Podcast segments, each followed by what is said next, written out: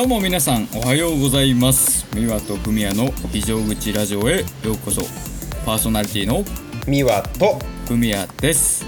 このラジオは高校時代青春を共に過ごした2人が東京と札幌からお届けしていくラジオです。よろしくお願いいたします。よろしくお願いします。今回は108回目ということで、まあ、煩悩会って感じですね。あの我々がね108のラジオを通して煩悩をこう消すことができたのかそれとも 新たに108つの煩悩が生まれたのかっていうところですよねそこはね視聴者の方も非常に気になってるところだと思いますけども。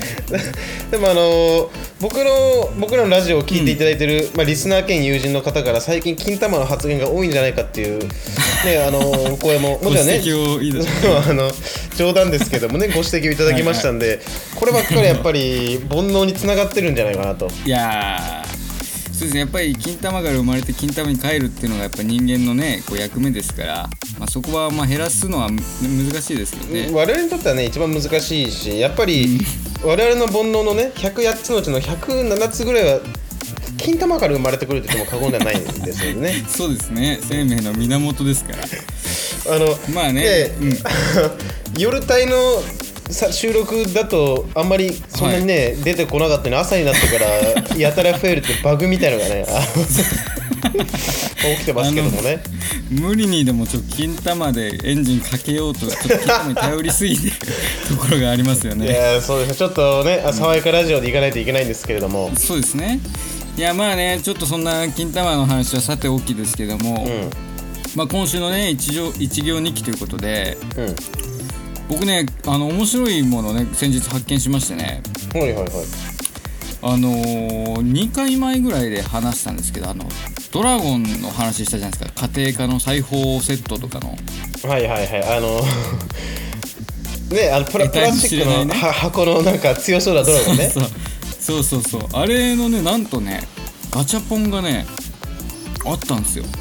えあのえっ、とガガチャポンってことはミニミニチュアサイズってことですかねそうそうミニチュアサイズのその家庭科セットのなんかうん。おもちゃというかフィギュアみたいなやつがガチャポンであって。いやすごいですよね。そのなんかガチャポンのさなんかカバー力っていうか、そんなのするっていうものあるじゃないですか。いやそうそうそう。で我々年代からしてやっぱりその思い出の品の一つなんでなんかそそられる部分ありますよね。そうなのよ。でなんかねあのーちゃんと蓋も開けれてうん中にはその裁縫セットがこうなんていうのかなあの写真で写ってある紙がこう貼ってあって結構まあリアルな作りなんですよね。うんうん。でうわこれやりたいなと思ったけどなんかこう記憶をこじ開けられるのも怖いなと思ってちょっとね距離を取ったんですけど。うんうん。まあなんかね女性用の、えー、何だったかなキャラクターのやつとそのドラゴンのキャラクターのまあ何種類かそのあってちょうどねラジオでその話したばっかりだったからうわすげえなっていうのでテンションが上がった。まあ1週間だったんですけど。はいはいはい。それ買わなかったんですか？いややんなかったですね。300円だったんですけど。ああまあでも300円でね記憶の扉こじ開けられると思ったらまあなんかいいのか 安い買い物ですよね。うん。まあでも使い道がねあの眺めるぐらいしかないっていうのもあれですけど。いやそうそうそうそう。なんかストラップとかだったらないあのやろうかなと思ったんですけど、いやでもすごいですね。ガチャポンはやっぱりそういうなんかマニアックなところを指してくるなというかさ。いやだってこんなのあるんだみたいな。んかえっと工事現場に置いてあるなんか柵とか、うん。あの、うんうんうんなんか光ってる棒とかあるじゃないですか。なああ誘導するあの棒みたいなね。そうああいうのとか、それこそなんだ、電柱とか信号とかそんなのもあるからねだって。あーやっぱりなんかそういうミニチュアのなんていうのかなそういうのを作るなんていうのかそういうのあるじゃないですか、うん。なんだっけ名前が出てこないけど。ジオラマ系とか？ああそうそうそうジオラマをなんか自分の好きなフィギュアで作るとかにはかなりお手頃でこう集められるといえばまあそうなのかな。それで流行ってるのもあるかもしれないですよね。いやーそうですよね。やっぱりなんだろうな。我々がだからそれこそ子供の時のガチャポン、まあね基本100円だった気もしますけど、そうだね、うん。100円か200円とかでなんかもっとガチャポンらしいっていうかさそんなそんな変化球あるかっていうものあんまなかったけどやっぱ最近そういう方がね受けてるね。うん。まあなんか僕らの時はそれこそキャラクターものとかさうんまあガッシュベルとかナルトとかのなんかちょっと可愛くしたキーホルダーとか、うん。あとはなんかそのネチョネチョしたボールとかさなんかよくわかんないスライムとかさうん。そんなんばっかですよね。その遊びがメインだったというか。あースライムあったわ。あのうん。なんていうのかなバミニチュアのバケツみたいな蓋付きのさゴミ箱みたいなのに入った緑色のやつがね昔好きでしたよそうなんか得体の知れないねあれ今今あんなのなかなか見ないですけどそんなのもありましたよね。ガチャポンねもう何年もやってないけどなんかあの、やっぱたまになんだろうな空港とかまあそれこそ、はいはい。あのーまあ僕はね秋葉原とかもたまに行きますけどなんかそういうとことか、やっぱ空港とかもねあの小銭を使いたいっていう人が結構多くてあのね、はいはいはい。えーっと成田空港だったらあれ結構な距離だな。多分何メートルか分ぐらい全部あのこっちサイドあっちサイドで背中向き合わせに行くガガチャポンがねすごい量あるんですよ、へえそんなとこあるんだ。うん、そうそうそう。だから本当好きな人は好きだし外国人の方もねやっぱガチャポンめちゃくちゃ好きらしいですからね。あーこれってでもどうなの？日本の文化なのかねガチャポンっていうのは。多分日本の文化なんじゃないですかね。やっぱり海外から来た人とかがすごい、まあにぎわ両替そう両替のために使ったりとかもあると思うんですけどやっぱりすごい好きでやってる人多いらしいですからね、えー、まあでも確かにねあのー外国とかさ僕らが多分行ったらお金の感覚ってバグってくるじゃないですか。うん。ら小銭なんかめちゃめちゃ使うのには確かに良さそうだよね。使っちゃいそうだよね。いやーそうだ。我々としては非常口マークのあのバリエーションっていくつかあるんでそうですね。なんかそれができたらいいですねあとはなんかクリアキーホルダーとかさなんかクリアのこうプラスチックで僕らが印刷されたやつとか作りたいですよね。いやーそうだ多分調べたら非常口マークのガチャポンってあるんじゃないですかね。ちょっと調べてみますよ。あー確かに確かに。ありそうっすよね。あ非常口ガチャガチャって出てくるもん。あでもどうだろうな。なんか検索ワードには出てくるけど。ああいますね。ある。エポック社から。そうあのあでもねなんかサインサインランプっていうそのシリーズで、はいはいはい。えーオンエアとか放送中使用中とかあとオープンと非常口作業中っていう6つの中に非常口マークがありますね。えー、それちょっとなんかいいっすね。ラジオにもなんか通ずるところがあるというか。これいいよね。LED で点灯してまあでも発売というかが2019年4月だったので多分もう現役では回ってないと思うんですけど。なるほどね。いやまあでもなんかあのこの非常口マーク自体僕結構好きなイラストというかマークで、うん。なんかね緑ですごい落ち着くんですよねこの色が。いやちょっといいっすよね。いやこれこれ欲しいな。なんかメルカリとかにあるのかなこういうのありそうだよね。おいいっすねこれ。ああとね面白いのありましたよ、うん。あのえーっとね非常口非常口の扉が多分これあのビルとかの外階段になんかその非常口階段というか、はいは階段とセットになった非常口マークがありますね。えー、いやすごいなんかそんなガチャあるっていうのまでありますね。すごいよ。これあのあこれでもメルカリで800円で売られてる。あらららそれいいですね。いやちょっとありですよもともとガチャポンだったってことかそうだからちょっと割高だけどもまあでもね、面白いですね。へえいやガチャポンの進化はすごい目まぐるしいですね。いやーそうすみません。なんかちょっとガチャガチャを引きずっちゃいましてね。いやいや全然全然。まあねそんな感じでまあ今週は僕はそのガチャポンに、まあ、感動したのもあったりとか。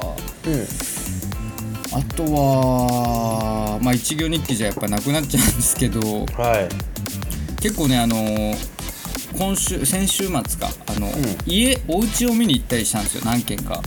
ああもうあのえっと確か前は中古物件をこう買おうかなって考えてあそうですそうです。そうなんです。ねまあ今週先週末もその中古物件を2軒ぐらい見に行ったんですけど、うん。結構なんかね1個すごいお気に入りの物件があってうん。あのね僕和室好きなんですよ。ああなるほどそうそう。で和室がね1個は欲しいなっていうあの願望があるんですけど。まあ和室ってねなんかゴロンってうん。横になったらすごい気持ちいいよねやっぱね。そうそうそう。なんかやっぱりさお腹いっぱいだとかさうわ酔っ払ったって時に手軽にゴロンといけるじゃないですか、まあそうだね。そうそうそう。でなんていうのかなあの温泉のさ旅館の窓際のスペースみたいなのあるじゃないですか。椅子が置いてあってさ。はいはいはいはいはいなんかそういうスペースがあるのさそのお家にあったんですよ。おーいいね。なんかその窓にちょっと面してるというか。なんか怖がり的な感じなの？それとも普通にあのそこだけって感じ？そこだけなんかそう畳の部屋とちょっと別でうん。なん1畳2畳ぐらいのスペースがあって。いいねそうでなんかそこちょっとなんかねゆったりできる場所とかにさ素敵だなとか思ったりさ。いやーなんかねそこで我々対面ラジオなんかも撮れたりねしたらいいなと思う最けど。高ですよいやそんな感じなんかすごい僕的にはねあの刺さる物件だったんですけど、はいはいはい。なんか立地がねちょっとね暗いんですよ。そのなんていうのかな地域的に、まあ、森というか林が近いというか。うん。なんかあまあでもね場所は聞けないから何区なのかなと思って、あもう僕の地元北広島で探してたんですけど。ああなるほどなるほど。そうそう。でまあちょっとねあのー都会というか町からはもちろん離れてて。うんあのーまあ僕の実家のね結構近くのエリアなんですけどうん。まあなんかちょっと夜は薄暗いなみたいな。はいはいはい。でまあちょっとむあのうちのね奥さんとあの、まあ、娘が大きくなったりしたらちょっと怖いかなっていうところもあったりして、まあ、検討中って感じなんですけど、でもどうだろうね。なんか、うん、あーここ北広島がめちゃくちゃ栄える可能性もさ全然ある、いやそうですよ、うんまあ、もしかしたらあの、でその時買うより今買った方が断然安く買えるかもしれないしさ。いやーそうですね。そういうことも考えるとお買い得な物件かなと思いつつ。うん。ただあのー僕の実家の裏っていうかさあの、はいはいはい。おそ恐ろしい暗い道あるじゃないですか。いやあのねあそこはね 僕もねやっぱ一人で歩けって言われたら怖い。車だから行けるけど歩けって言われたらあそこ怖いよね。ちょっと怖い場所あるじゃないですか。あそこは怖いねやっぱね。まあなんかあれのちょっと規模を縮小したような感じの暗さがあるからういやちょっとね、うん、まあなんか空気がちょっと怖い空気。まあ全然ねそんなことないんですけどんうん。なんかやっぱ暗いってだけでちょっと怖いじゃないですか。まあねでもうーんなんかでもわちゃわちゃってしてるよりかは住み慣れてしまえばね、いいのかなと思うけどまあね、そうだね。住めば都っていう感じだと思うんですけどいやあれはね多分あのあの和室ゾーンとかはミワとかもすごい気に入ってもらえそうな感じだったからぜひね行きますよ。決まったら本招待したいですね。いやお願いしますよ。はい。まあちょっと長くなっちゃいましたけどいやいや全然ですよね。ルイはどうでしたか？僕はね今週ちょっと忙しかったんですよ、結構まあ仕事も立て込んでたのもあったし、まあ、3連休あったんですけど、うん。あそうえーその3連休か。そう、3連休のうちの2日間はほぼほぼ仕事してましたね僕は。ああ忙しかったんだ。ちょっとねあの詰め詰めでやってたものがあって、はいまあいろいろとでも、えー駆け抜けたんでちょっとねあれですけど一応その仕事の都合ですごい辛い麻婆豆腐食いに行ったんですけどはいはいはい。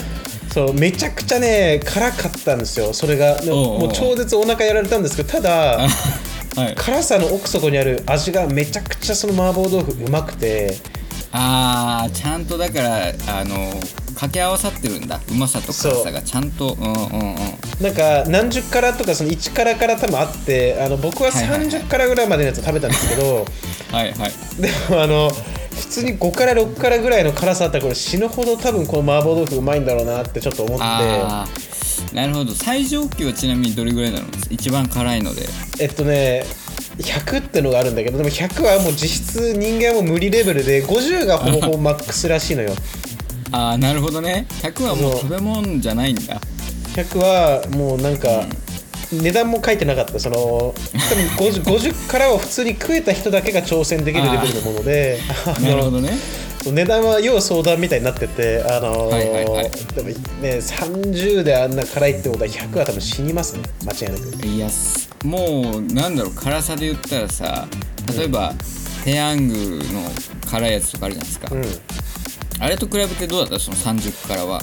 えあのねペヤング極激辛ファイナルってめっちゃ辛いやつんはいはい。の方が、まあなんか瞬間風速やばいんですよ。あそうなんだ。っていうかねあのうん。まあこんなこと言うとあれですけど麻婆豆腐はねめちゃくちゃうまかったんですよ。うまくてめっちゃ辛いんですけどペヤングの方はねめっちゃ辛くてうまくなかったんであのまくないんだ。そうあのねまあエンタメ的なねあれとしては、ねペヤング面白いけど、まあ、食べ物としては麻婆豆腐圧倒的にうまかったですあれは。まあそっか。ちゃんとね料理としてまあペヤングも料理ですけどそうそうそうそう。なんかね美味しく味わえるのはやっぱもちろん麻婆豆腐っていうことねそう。でねそこでねあのまたね食べた杏仁豆腐がね想像を絶するうまさであのね うん。あれは何だったのかな？僕が食べたことある麻婆豆腐とはもうレベルが違いすぎて。あ杏仁豆腐か。そうあそう杏仁豆腐杏仁豆腐そうそうそう、うんであのもうそこは杏仁豆腐美味しすぎて別の場所に杏仁豆腐の専門店を作ったぐらい杏仁豆腐うまいんですよ。えー、そうなんだ。そうだからちょっとね力入れて僕んだね。そう僕ちょっとまたその杏仁豆腐もねリピートしたいなと思うんで、うん。またねちょっとプライベートで普通の辛さで食べに行きたいなと思ってまた食べたらね報告したいなと思ってます。いやーいいっすね。なんか麻婆豆腐をお店でた頼むことないっすもんね。そういう店ってあんまないですもんねあのね僕も別に麻婆豆腐がめちゃくちゃ好きかって言われたらねそんなに別にあのすごい好きってもんでもなかったんですけどあのはいはいはい。常識が変わったというか本当にうまかったあれは。あえー、なんかさあのー四川風とかさあるじゃないですか、うん。例えば山椒が効いてるとかさ。はいはいはい。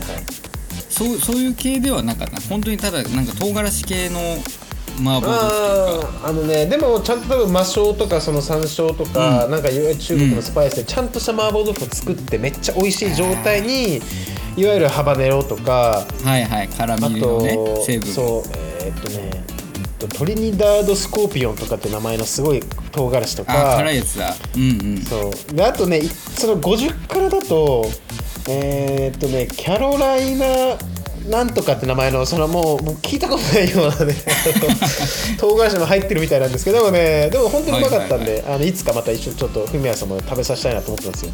ああぜひぜひ。いやなんかその後の杏仁豆腐っていうのもまたちょっとそそられますよね、いや辛いの食べた後の、いやいいねちょっとなんかいややっぱねそっちのなんかグルメの話を聞くとねやっぱり、まあ、もちろん札幌も美味しいものいっぱいありますけど。いや札幌なんかもううまいものありすぎて困っちゃうレベルだと思うけどね。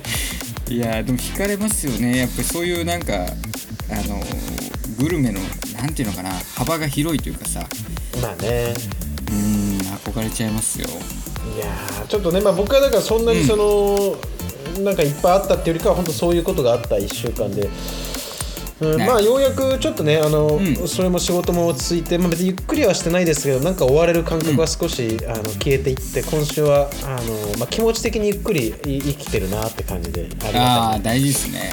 うん。やっぱたまにはこう息抜きというかねリラックスする瞬間っていうのも必要ですからね。そうですそうです。やっぱりねあのそういうふうなところもありますのでで、えっ、とこうどう頑張っても今週のテーマトークテーマにつなげるのが難しいんで難しいですけど。ちょっとねあのまあ入りましょう。トークテーマ。入りましょう。あの、はい。じゃあちょっと僕の方でね進行させていただきますけど。お願いします。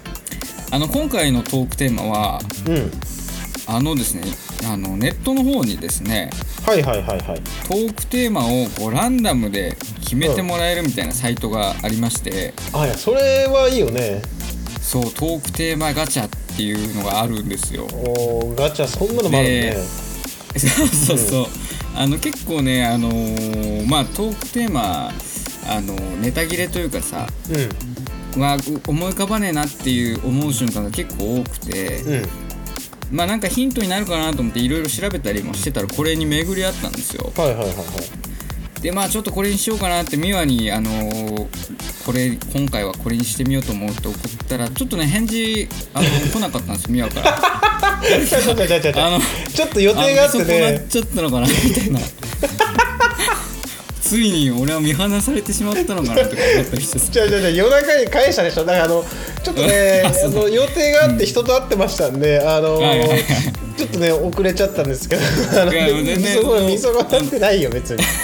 あのついにあの相方は考えることを放棄してしまったのかとねついにこう見放されたかななんて思ったりしたんですけど。いやいやいや面白いと思うよ。それこれやってみたいねでもね。まあたまにはねちょっとこういうのもあるかなと思うんで、別に全然いいですよこういうの使っていただいても。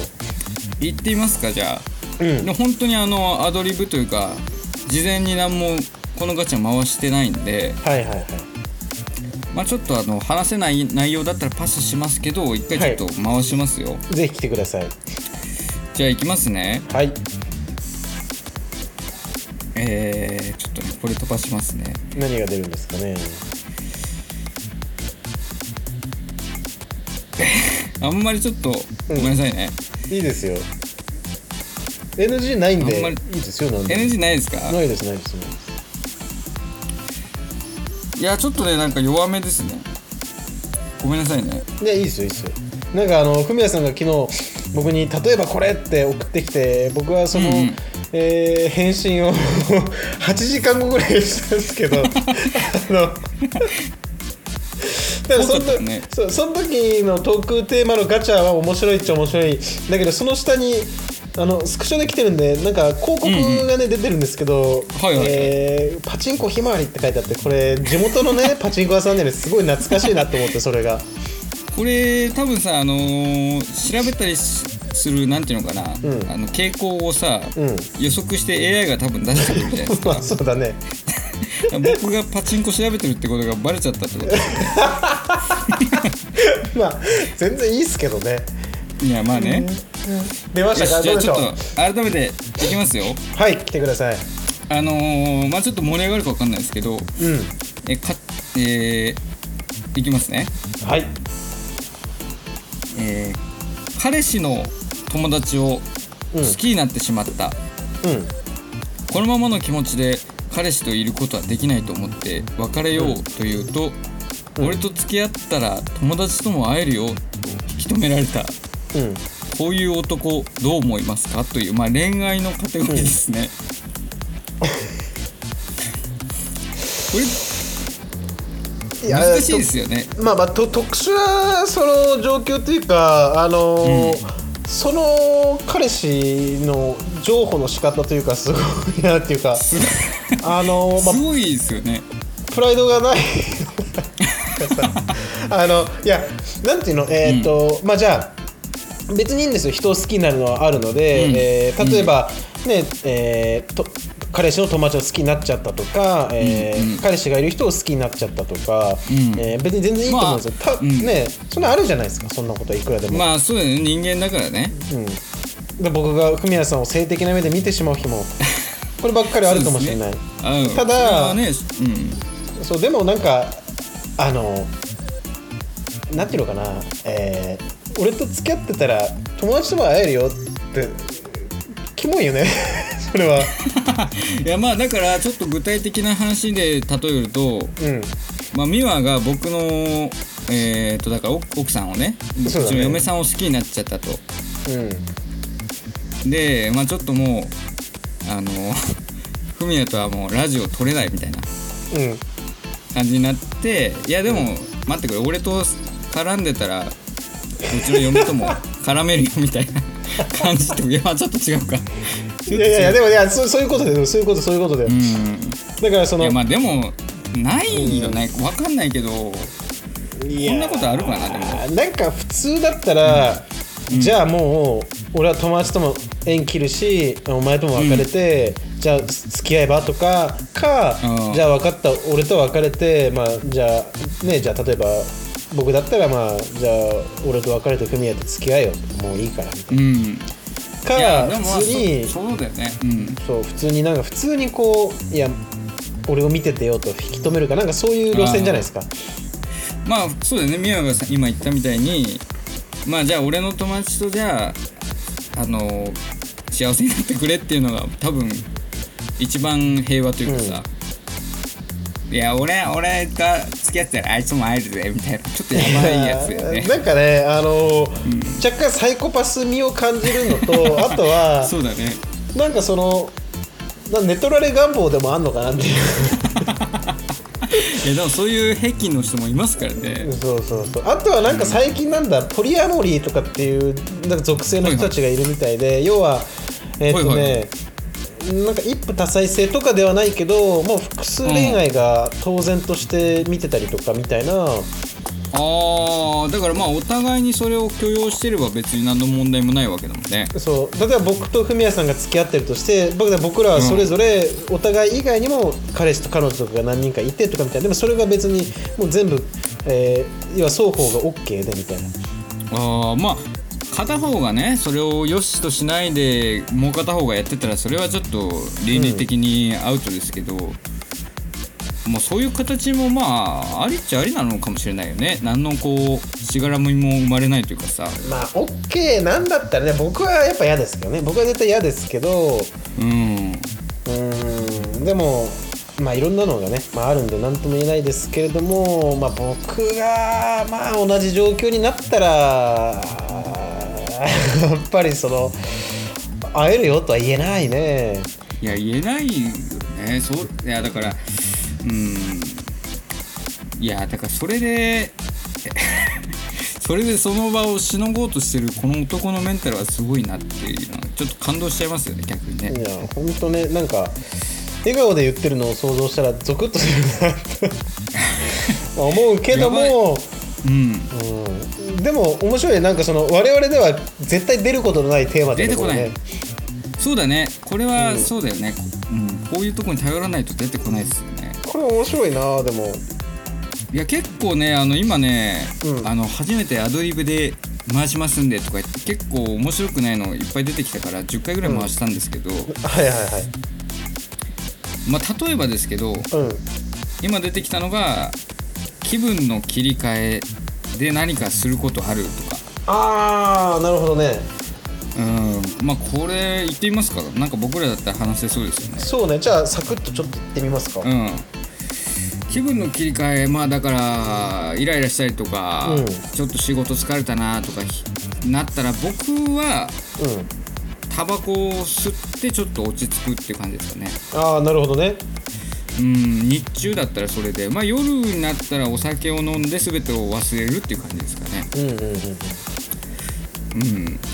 ミンはどうですか？僕はねまあ切り替ええーそのどういう悩みとかどういうメンタリティの状態を切り替えたいかにもよるけど、うん、えー割と、えーがっつり一旦一人にななるか、うんうん。えーまあものによるけどねがっつりそのなんか寂しいとかそういう状況なんだったらさすがにあれかもしれないけど孤独を感じるとかね、うん。じゃなくてなんか考え事があるとか、えーちょっと嫌なことがあったとかだったらがっつり一人になるか、うん。えーあとはまあ本当なんか誰かと会ってご飯食べるとか一気にねそれこそお酒飲んで、えーうん。楽しくなっちゃうとか。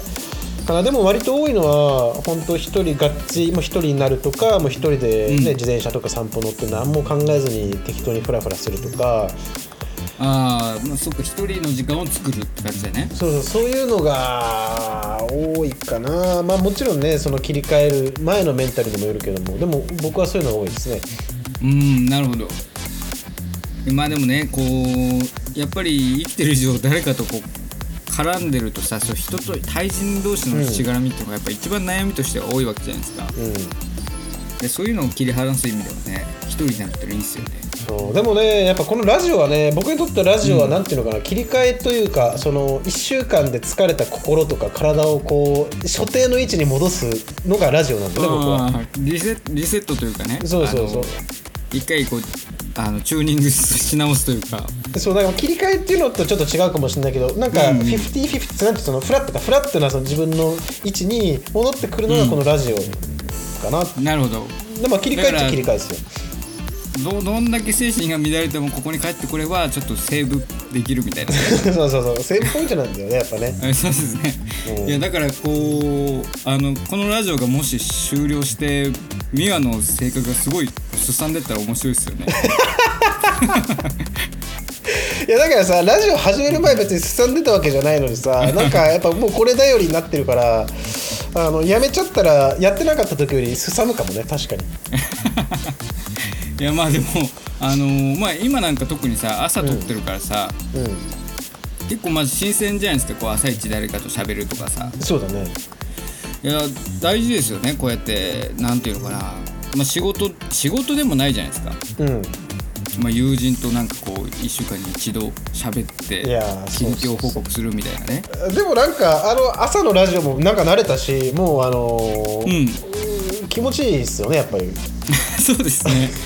なんかあの散歩とかしながら撮りたいぐらいですよねおい互いね。や本当ねそうですよ、ん。いやもしかしたら本当にその我々の強烈ななんかもうすごい初回からめちゃくちゃ分析してるファンがもしいたとしてラジオトークテーマ強さランキングとかももうあの全部出してて あので我々がどのワードをラジオで一番言ってるかのもう統計も出してて、だからやっぱり104回3回ぐらいからの朝ラジオになってから金玉発言率が圧倒的に上がってるみたいなね。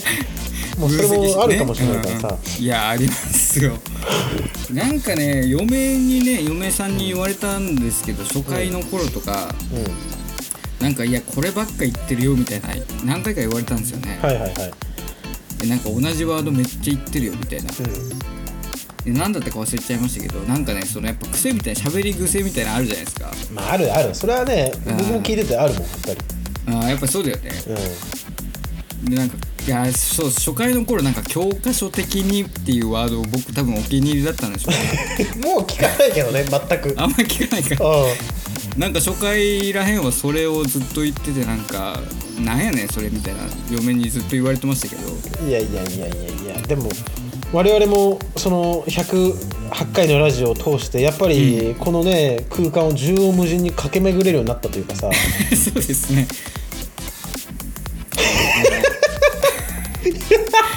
いや急になんか急に闇の間を感じてる。実はなんか楽屋で仲悪い2人みたいなさ。いやいやいやそんなことないですから。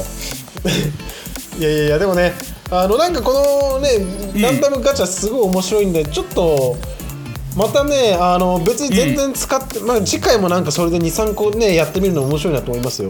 あーまあ確かにそうですね、なんかあのずっと言ってますけど、うん。